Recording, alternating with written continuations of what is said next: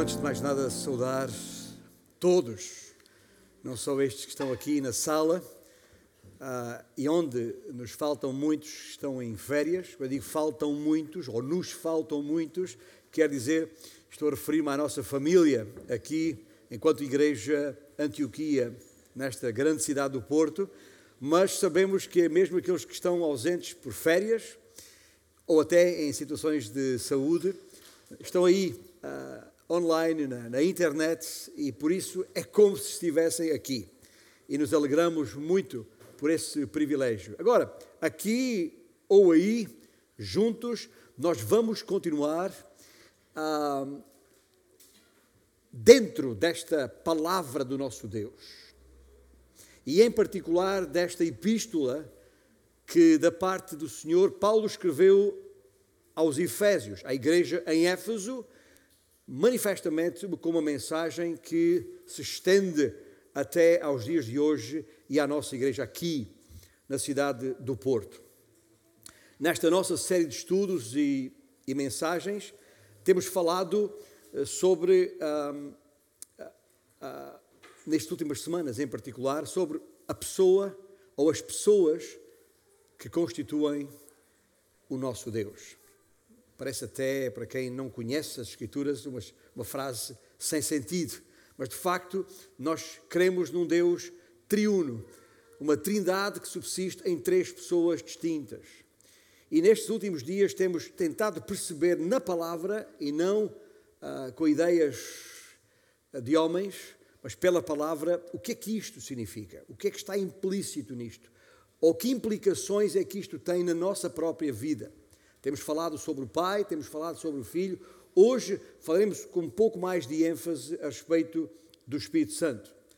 Até porque este Espírito Santo é ah, muito mais explicado, muito mais referido nesta epístola aos Efésios do que em qualquer outro livro.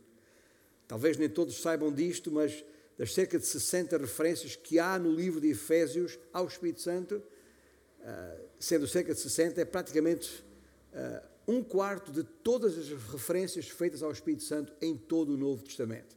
Por isso não há nenhuma dúvida uh, porque é que uh, vamos dar nesta manhã um pouco mais de ênfase ao Espírito Santo. Em todo o caso, e para começarmos a perceber um pouco disto, estava a ler há pouco, há pouco não, há alguns dias atrás, esta semana, aliás, num site de uma empresa de comunicação portuguesa, aqui numa cidade próxima, uh, no seu site, uh, e já agora para, para a devida referência, uma empresa de comunicação, a ADSO, ou ADSO, o site.pt, e ali li o seguinte, ouça bem, a imagem de marca de uma empresa é exatamente o reflexo dos seus atributos, daquilo que a empresa pode acrescentar de valor, de serviço, de confiança, de credibilidade, de reconhecimento, de status aos seus produtos e serviços. Fim de citação. Há marcas de qualidade. E essas são as imagens que marcam. Uma imagem de marca é uma imagem que marca. Na vida todos temos marcas de preferência. Marcas que já marcamos e marcas que nos marcaram. Qual é a tua marca? Que garantias te dá essa marca? Que qualidade agentes que te rodeiam e te conhecem atribuem a essa tua marca? Nesta manhã, como disse, com maior ênfase no Espírito Santo da promessa, o penhor da nossa herança, o selo de garantia de uma marca de qualidade que marcou as nossas vidas é disso que falamos aqui. Porém, e já agora assevero de antemão, que as obras de cada uma destas três pessoas que constituem a Trindade não são obras que se possam distinguir numa qualquer ordem cronológica ou lógica, funcional e ou organizacional. Na verdade, é uma obra e a palavra portuguesa adequada é concomitante, quer dizer, é uma obra em simultâneo de um Deus triuno que subsiste em três pessoas. E nesta manhã quero deixar bem claro que se a tua ideia de Deus, a ideia que tens sobre Deus, seja de que maneira for, for inconsistente com quem Jesus Cristo é, então não conheces o Deus da Bíblia. De todo. A Bíblia não diz que o Pai é de uma certa maneira e o Filho de uma outra e o Espírito ainda de outra. O que diz é que se queres conhecer Deus, tens de olhar para Jesus Cristo. E que para conhecer Jesus Cristo tem de ser através do Espírito de Deus, o Espírito Santo. Por isso, o autor de Hebreus declarou de maneira inequívoca: Ele, Jesus, é a expressão exata do seu ser. A obra do Filho, no poder transformador do Espírito, é prova do amor do Pai para conosco. E por isso não vale a pena tentar desligar a parte que cada um tem nesta obra maravilhosa que é a obra da nossa salvação. E uh, a respeito deste selo de garantia que vos queremos falar hoje, o, o selo de uma marca de qualidade, uh, queria desde já sublinhar um primeiro ponto. Este Deus nos amou e este Deus nos adotou. Eu fui amado e fui adotado. E como eu, muitos outros o foram. E os primeiros versículos nesta passagem de Efésios 1, que é o texto base que temos vindo a considerar nestas últimas semanas, a partir do versículo 3, não deixa nenhuma dúvida quando diz: Bendito o Deus e Pai de nosso Senhor Jesus Cristo, que nos tem abençoado com toda a sorte de bênção espiritual nas regiões celestiais em Cristo, assim como nos escolheu nele antes da fundação do mundo, para sermos santos e irrepreensíveis perante Ele. E em amor nos predestinou para Ele, para a adoção de filhos, por meio de Jesus Cristo, segundo o beneplácito da Sua vontade, para louvor da glória da Sua graça que Ele nos concedeu gratuitamente no amado. Este texto ah, define esta primeira grande mensagem para mim, para ti. Fui amado e fui adotado. E este amor que falamos aqui não é um amor qualquer, é um inefável amor. Inefável amor quer dizer um amor que não, há, não, não tem palavras que o possam descrever com precisão. Nós fomos escolhidos e fomos aperfeiçoados por Ele. É este texto que lemos inequivocamente nos deixa esta mensagem. Eu quero dizer-vos uma coisa, de alguma forma abrindo o meu coração, quase desabafando diante de cada um dos meus irmãos.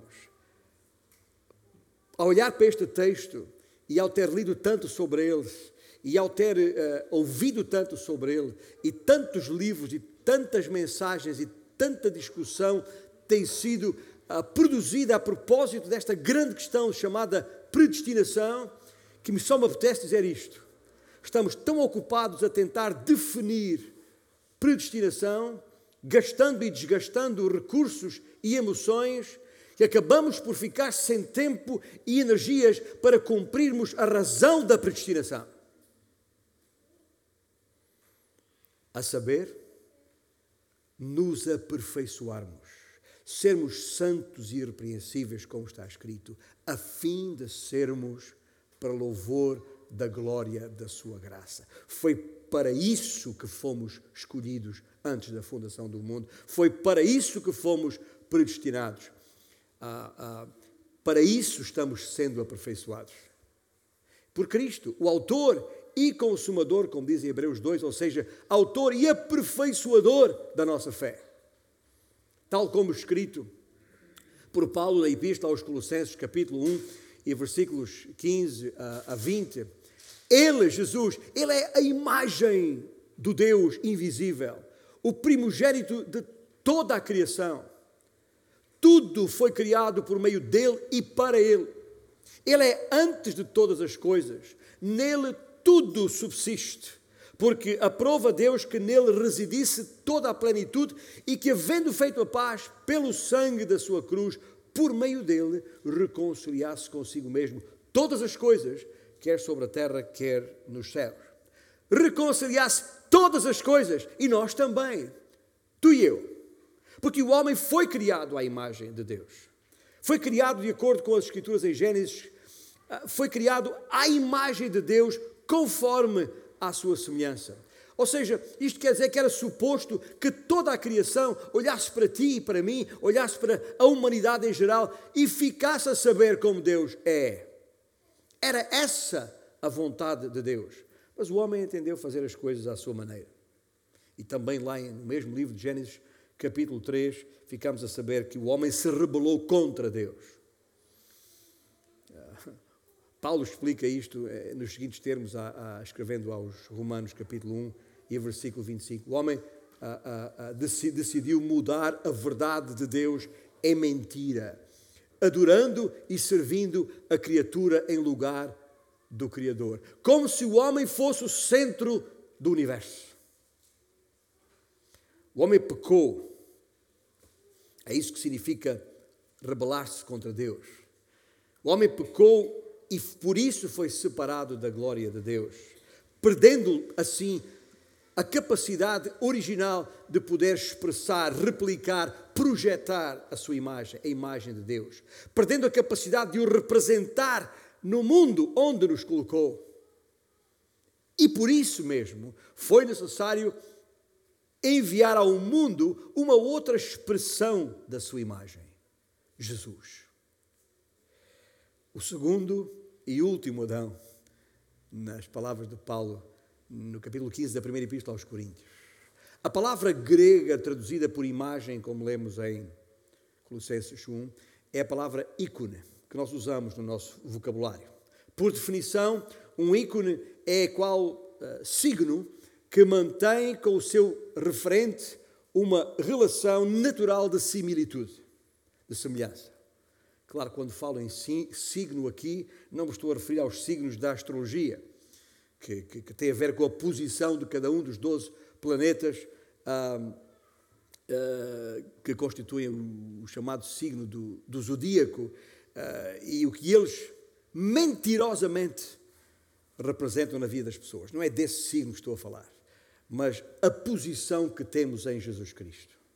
O que Ele representa nas nossas vidas e como nós o representamos diante dos homens.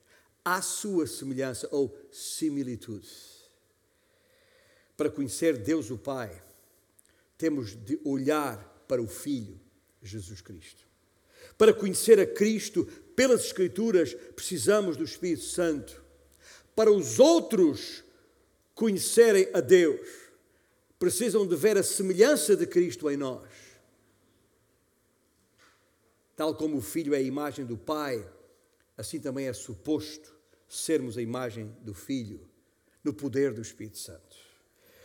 É para isso que Ele, o Espírito, está em nós, para conhecermos e replicarmos a pessoa de Jesus Cristo.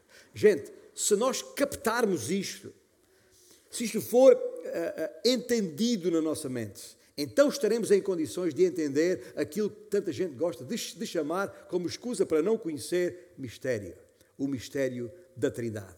Não necessariamente estamos, estejamos em condições de o explicar, mas estamos em condições de o expor no nosso viver diário, no nosso viver cotidiano, em amor. Em amor. E, gente, há pouco falei-vos numa marca de qualidade. Essa marca de qualidade é justamente a cruz. É a marca do amor. Porque ali na cruz, ali na cruz, essa foi onde essa marca de qualidade foi cravada e publicada. É o sinal da nossa identidade com Ele. Por isso, Jesus disse, de acordo com o Evangelho de João, capítulo 13: Nisto, no amor, nisto conhecerão todos que sois meus discípulos, se tiverdes amor uns aos outros. Afinal, que outra coisa se deve esperar entre irmãos? Onde tem que haver amor no seio da fraternidade. E é isto que é o sinal É isso que é esta marca de qualidade de que vos estou a falar. E é isto que uh, representa, uh, dentro deste conceito maior de que fomos amados e adotados, é isto que representa este inefável amor de que vos estamos a falar. Fomos escolhidos e estamos sendo aperfeiçoados para louvor da sua glória. Mas também, ah, e já que estou a falar em, ah, não só em amor, mas em adoção, é preciso perceber, em segundo lugar, que não estamos a falar apenas de um inefável amor, estamos a falar também de uma irrefutável adoção. Somos filhos e herdeiros. E de acordo com este mesmo texto em Efésios, designadamente no versículo 14, como filhos temos direito a uma herança. Isto é uma coisa extraordinária, porque sabe uma coisa? Isto é a prova maior de que deixamos de ser escravos e passamos à condição de filhos.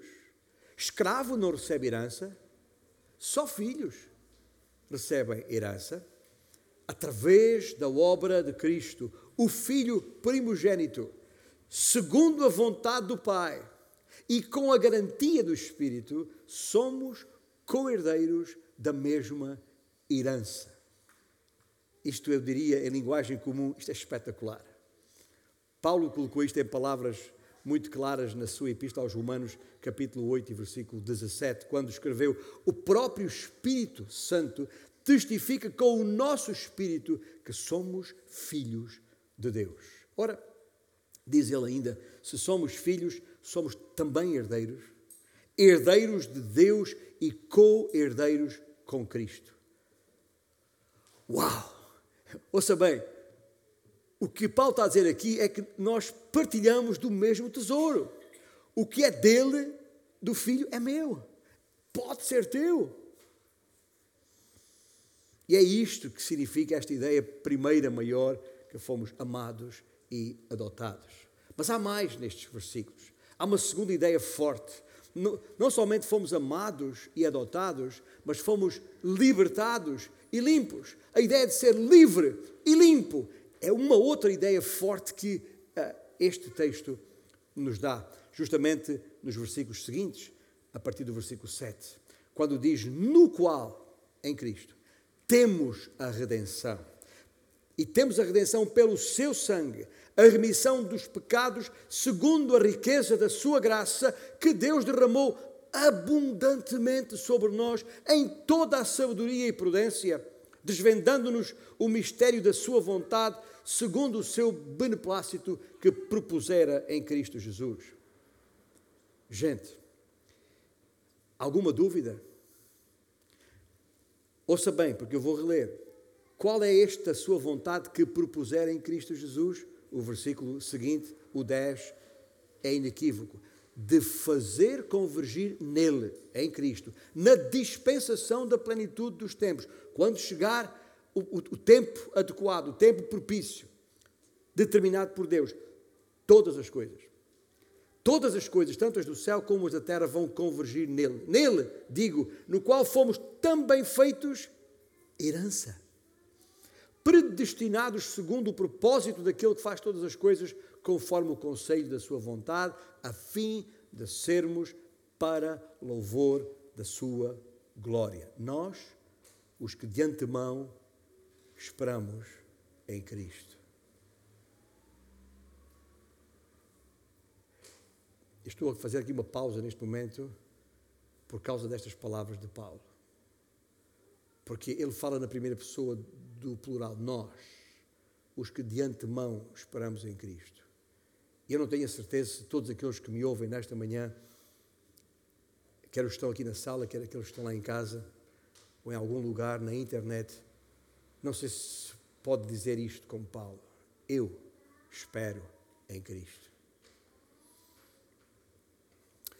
A propósito desta questão da, da limpeza e, e, e, e liberdade, há, há, um, há um, um, símbolo, eh, um selo que o, o, Estado pôs cá fora em abril último, a propósito desta questão da, da, da Covid. Foi em abril deste ano que o, o Turismo de Portugal, que é a Autoridade Nacional do Turismo criou um selo. Toda a gente já viu isto. Clean and Safe. Você já viu este, este selo ou não? Está ali no, na, na, imagem que pode ver. Uh, o selo Clean and Safe, que foi criado para quê?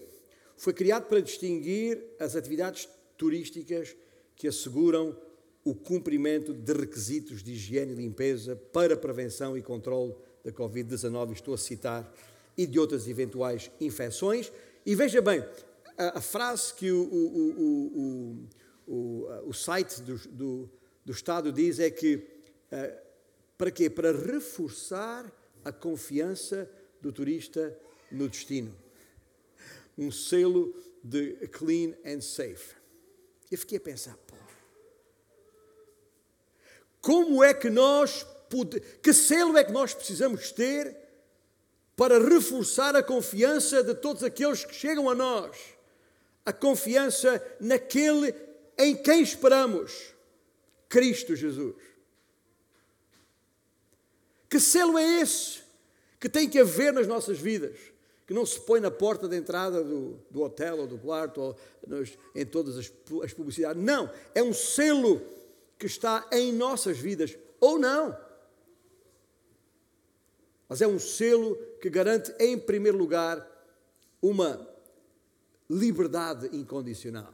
Eu estou a usar, a usar aqui a linguagem da, da justiça, a propósito de pessoa estar em liberdade ou não, e alguns que condenados e, e, e, e reclusos são colocados em liberdade condicional durante algum tempo.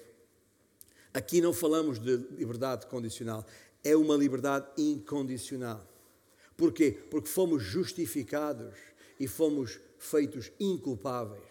O que é que isto quer dizer? É exatamente aquilo que os versículos que lemos querem dizer quando diz que fomos ah, redimidos.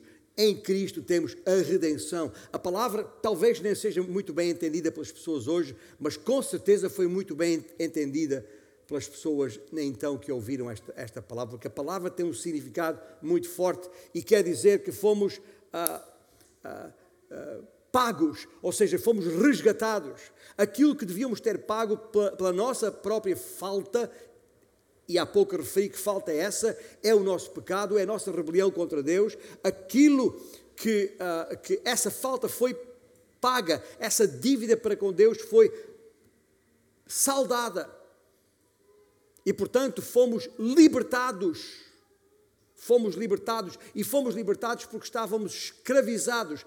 A nossa condição era a de escravo. E quando Deus nos adotou em Cristo Jesus e fomos tornados filhos, deixámos de ser escravos. Eu digo isto que então entendiam muito melhor esta linguagem, porque então uh, vigorava o mercado de escravos. Especialmente em Éfeso, onde havia um porto-mar, onde a mercadoria chegava para ser ah, vista e, e comprada e levantada. Então, também ali, dentro desta mercadoria, que até custa de usar esta palavra em relação a pessoas, mas era assim, entretanto, e esta mercadoria chegava ao porto e era comprada e retirada do mercado de escravos. E foi isso que Deus fez em nós, porque nós estávamos escravos no pecado. E o Senhor Jesus, ao morrer na cruz, com o seu precioso sangue, pagou o preço necessário para nos resgatar, para nos libertar, tal como uh, Paulo escreveu aos Romanos, no capítulo 5 e versículo 1: Para a liberdade foi que Cristo nos libertou. Permanecei, pois, firmes e não vos submetais de novo a julgo de escravidão, que é o que Paulo está a dizer aqui, para nós é hoje, escuta, nessa condição nova em que estamos, o facto de termos sido libertados da escravidão do pecado, por que razão continuamos nós ainda vivendo como se tivéssemos, ou como se ainda estivéssemos escravizados no pecado? Não! E Paulo, escrevendo aos Coríntios, capítulo 1, da sua primeira epístola, capítulo 6, vai mais longe e diz: vós vos lavastes, referindo-se ao sangue de Cristo, e fostes santificados, e fostes justificados em o nome do Senhor Jesus Cristo e no Espírito Santo. Ouça bem, outra vez, o Senhor Jesus Cristo e o Espírito Santo juntos neste processo todo. Às vezes falamos no Filho como se o Espírito Santo não estivesse lá, e às vezes falamos no Espírito como se não tivesse a ver com o Filho. Tem tudo a ver. Sempre tem tudo a ver. O autor uh, da Epístola aos Hebreus, no capítulo 9, foi mais longe, dizendo: O sangue de Cristo, que pelo Espírito eterno a si mesmo se ofereceu, sem mácula, a Deus. Esse sangue, pelo Espírito eterno, purificará a nossa consciência de obras mortas para servirmos ao Deus vivo. É lindo. Não, não, não me sugere uma outra expressão aqui. É lindo. Escuta, nós fomos não apenas libertados, mas fomos limpos. Uma limpeza. Ou seja, aquilo que estava em nós não tem que pesar mais em nós. É verdade que continuamos a pecar porque ainda somos pecadores, ainda estamos neste corpo, mas não temos que carregar o peso desse pecado. Porque esse, esse pecado jamais nos será imputado, jamais seremos confrontados com isso. Ah, mas tu, é verdade que um dia aceitaste ou reconheceste a Jesus como Senhor e Salvador. E sim, é verdade que tu foste um dia ou pertenceste a uma igreja evangélica ou não sei o quê. E sim, é verdade que tu um dia afirmaste isto e aquilo, mas entretanto pecaste. Pois, só que a minha salvação não depende do meu pecado, porque, como a Escritura diz, não foi por obras de justiça própria que tivéssemos feito, ou estejamos a fazer, ou venhamos a fazer, que somos salvos, mas pela Sua graça. E fomos salvos pela Sua graça, precisamente para, e outra vez, a ideia, fomos salvos para sermos santos e irrepreensíveis. Outra vez, e é, é, Paulo aos Filipenses repete a mesma ideia no capítulo 2, para que vos torneis irrepreensíveis e sinceros, filhos de Deus inculpáveis. Inculpáveis no meio de uma geração pervertida e corrupta, na qual resplandeceis como luzeiros do mundo. Ou seja, a culpa não será imputada sobre nós. O sangue de Jesus Cristo nos purificou de todo o pecado cometido ou a cometer, porque é um sacrifício perfeito de efeitos eternos. E a nossa vida hoje não está condicionada por isso, de maneira nenhuma. E por isso precisamos e podemos viver limpos e livres. As pessoas podem olhar para nós e ter confiança, por causa da confiança que nós temos em Cristo Jesus. O tal selo de garantia que Paulo vai falar a seguir. Talvez ainda mantenhas aí uma luta interior na tua vida, não sei, tentando fazer alguma coisa, esforçando-te por fazer alguma coisa que, que, que te faça alcançar favor diante de Deus. Mas quero dizer-te com clareza: isso é um absurdo. Se fosse necessário fazeres alguma coisa para garantir a tua salvação, isso significaria que a obra de Cristo não teria sido suficiente para te salvar. Há que perceber nesta magnífica palavra das Escrituras o facto que já fomos redimidos, já fomos reconciliados somos agora filhos e filhas, assentado, diz Paulo, com Cristo nas regiões celestiais. É essa a beleza do Evangelho. Na cruz, ele fez tudo o que precisava ser feito. Tudo. Significa tudo que não há mais nada por fazer. Está consumado, clamou Jesus na cruz, ou declarou Jesus na cruz. E, portanto, neste conceito de não apenas uh, amado e adotado, mas também livre e limpo, não, é, não há apenas uma liberdade incondicional, porque fomos justificados e fomos tornados inculpáveis, mas há também uma impecável limpeza. É uma limpeza impecável, porque fomos redimidos e fomos renovados. Meu irmão, ou minha irmã, Deus não está à espera que faças alguma coisa que te faça merecer a salvação. Repito, isso está feito. Tudo o que Deus quer agora é relacionar-se contigo e comigo como filho ou filha. O apóstolo Paulo, escrevendo a Tito, capítulo 3, ah, resume isto de uma forma ah, preciosa e inequívoca. É uma síntese perfeita desta obra maravilhosa e graciosa. Quando ele diz que Deus, referindo-se ao Pai, nosso Salvador, nos salvou. Ouça bem, o Pai nos salvou. O Pai, nosso Salvador, nos salvou mediante o lavar regenerador e renovador do Espírito Santo que Ele, o Pai, derramou sobre nós por meio de Jesus Cristo, nosso Salvador, o Filho. Quero versículos, em poucas palavras, está aqui a obra completa de Deus, o Deus triuno, o Pai, o Filho e o Espírito Santo na nossa salvação. E isto é que nos leva ao terceiro e último ponto principal que temos que reter destes versículos. Não apenas que fomos amados e adotados, não apenas que fomos libertados e limpos, mas que fomos selados e seguros.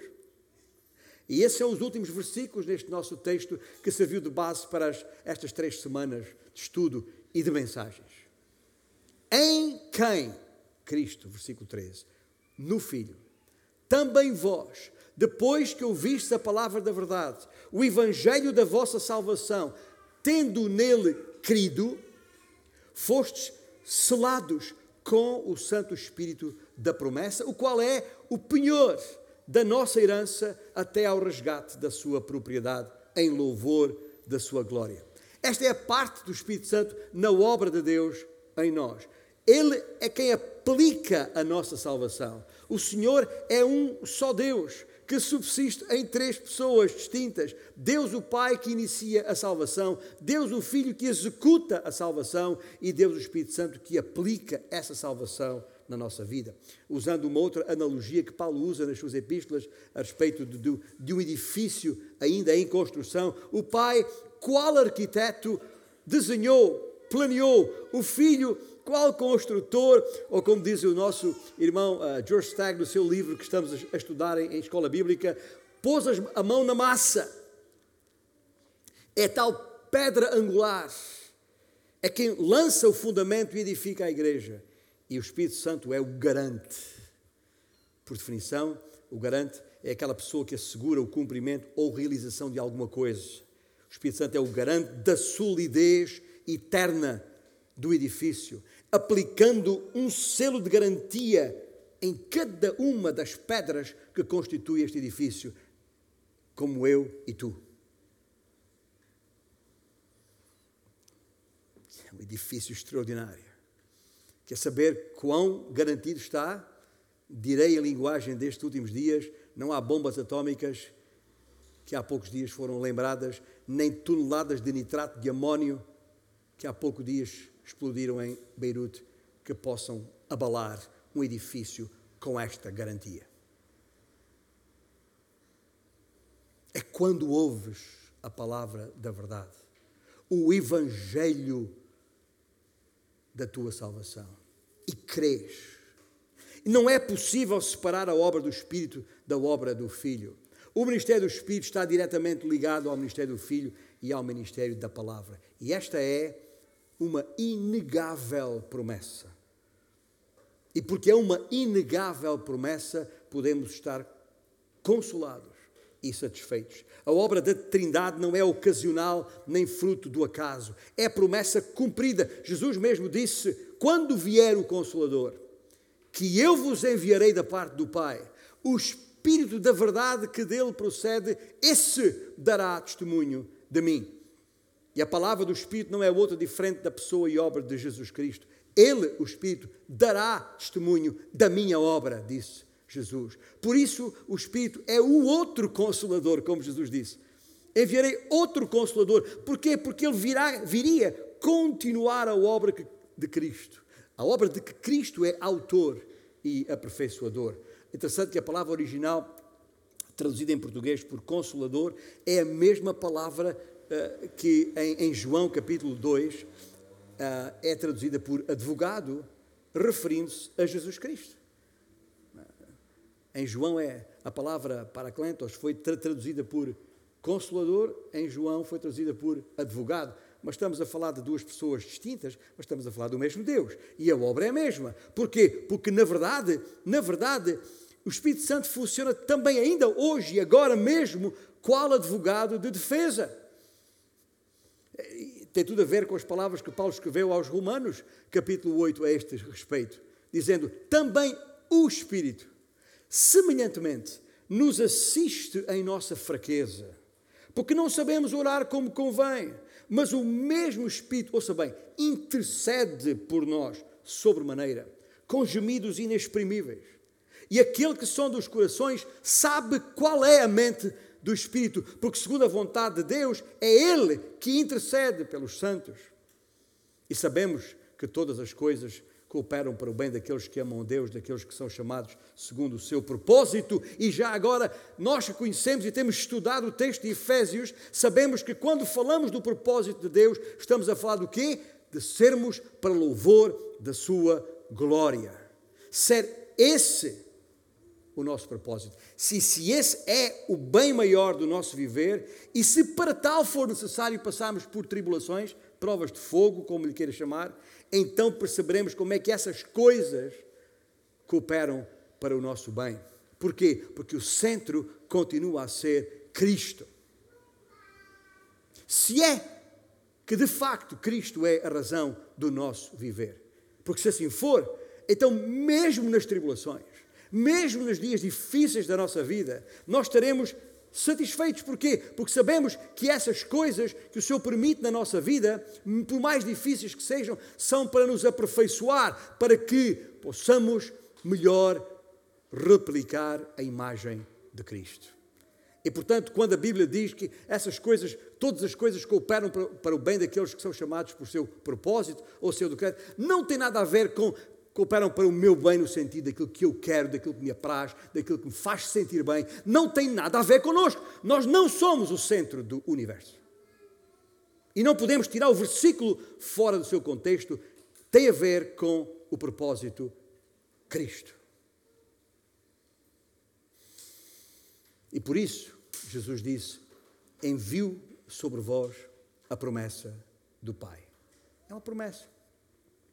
E por isso ele disse aos seus discípulos, já depois da ressurreição: Não saiam de Jerusalém sem que do alto sejais revestidos do poder. Que esperassem a promessa do Pai, Atos 1,4, a qual disse ele, e é palavras de Lucas, de mim ouviste. Não faria sentido nenhum se Deus o Pai iniciasse a nossa salvação e Deus o Filho a, a executasse para depois ficarmos entregues a nós próprios. Salvação é graça e apenas graça, do princípio ao fim. É por isso que cremos na Trindade. Isto é incrível, eu sei. Parece até bom demais para ser verdade. Mas a Trindade é importante de compreendermos por esta razão. E finalmente Paulo atesta no versículo 13 isso mesmo, selados, selados com o Santo Espírito da promessa. Essa é a primeira coisa que o Espírito Santo faz depois que ouvimos a palavra da, da verdade, o Evangelho da nossa salvação. Ele, e nele cremos, ele nos cela. Isto é o batismo com o Espírito Santo, gente. Isto é o batismo com o Espírito Santo. É o batismo de Jesus. Ele vos batizará, disse João Batista, com o Espírito Santo e com fogo, referindo-se ao fogo do Orives, ilustrado em Malaquias capítulo 3 cujo efeito é refinador e purificador, exatamente como é necessário na nossa vida hoje para sermos santos e irrepreensíveis. Espetacular, a palavra de Deus é de facto inequívoca neste sentido. É esse o seu selo, é o selo de garantia. Quando ouves e crês, Ele te sela. Aquela imagem do rei que estávamos a ver há pouco, a imagem do, do, do anel do rei que apõe a sua insígnia ou algum tipo de selo na sua propriedade, declarando: Este é um selo inviolável, indelével e inamovível. Nada nem ninguém o pode remover ou anular. É a garantia da nossa herança futura e por isso a nossa salvação é para sempre imperdível. Se agora mesmo tens esse tipo de luta no teu interior, tipo, ah, não sei bem o que creio, tenho dúvidas, há lutas em mim, há partes do Evangelho que eu creio, há outras partes em que tenho dúvidas, é como se fosse pela vida fora, num dia creio muito, no outro dia não creio nada ou creio muito pouco. Diante dessa dúvida atormentadora que te rouba a alegria, que te rouba a paz, que te rouba o entusiasmo de viver em Cristo, que tem que ser a panágio do nosso viver. Então lembra-te, lembra-te sempre mais uma vez, ou mais uma vez e sempre, que não é a força da tua fé que te salva, mas a força do objeto da tua fé, Jesus Cristo. A tua salvação não depende da força e firmeza da tua fé, nem de quanto crês ou quanto sabes das Escrituras. É o objeto da tua fé que garante a tua salvação, Jesus Cristo. Se estás em Cristo, se ouviste o Evangelho e creste, sejam quais forem as circunstâncias presentes da tua vida ou pecados recorrentes em ti, o Espírito te assegurará. É o teu selo de garantia, a garantia da tua salvação. A minha perseverança na fé não depende da minha capacidade em perseverar. Graças a Deus por isso estava feito, se assim fosse. A salvação está em Cristo Jesus. E por isso, e finalmente, para além de ser uma inegável promessa em que estamos consolados e satisfeitos, há aqui um irrevogável penhor. Estamos garantidos e glorificados, conforme o versículo 14 diz. Ele, o Espírito Santo, o qual é o penhor da nossa herança até ao resgate da sua propriedade. E estas são as boas novas do Evangelho que abraçaste. Foste adotado, recebeste uma herança imperecível, obtiveste a redenção e o perdão dos teus pecados. O Espírito Santo aplicou, selou e garantiu tudo isso para ti, conforme escrito em Romanos capítulo 8. Porquanto os que de antemão conheceu, também os predestinou para serem conformes à imagem de seu filho, a fim de que ele seja o primogênito de muitos irmãos. E aos que predestinou, a esses também chamou. E aos que chamou, a esses também justificou. E aos que justificou, a esses também glorificou. Espetáculo. Deixe-me dizer-vos uma coisa mais, antes de ficarmos de pé para terminarmos o nosso culto. O facto de, na sua omnisciência, Deus nos ter conhecido de antemão, não significa que Ele nos escolheu de antemão. O Pai não nos predestinou para sermos salvos ou não. Tipo lá, antes da fundação do mundo, Deus tirou uma folha de, papel com todos os nossos nomes de todas as pessoas que iam nascer à face da terra em todas as épocas e disse: o, o António vai ser salvo, a Maria vai, ser, vai para o inferno, o João vai para o céu, o Manel vai para o inferno. Nada disso. Isso é um absurdo total. O Senhor, o que o Senhor fez foi predeterminar, predestinar, se quiserem, que aqueles que crescem, de acordo com Efésios 1,13, fossem, seriam salvos e seriam adotados e predestinados para serem conformes à imagem do seu Filho.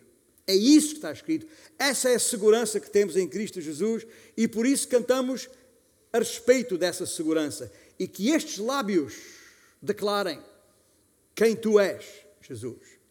E que este mundo possa ver em mim a tua luz. Vamos ficar de pé e vamos cantar juntos as palavras deste cântico.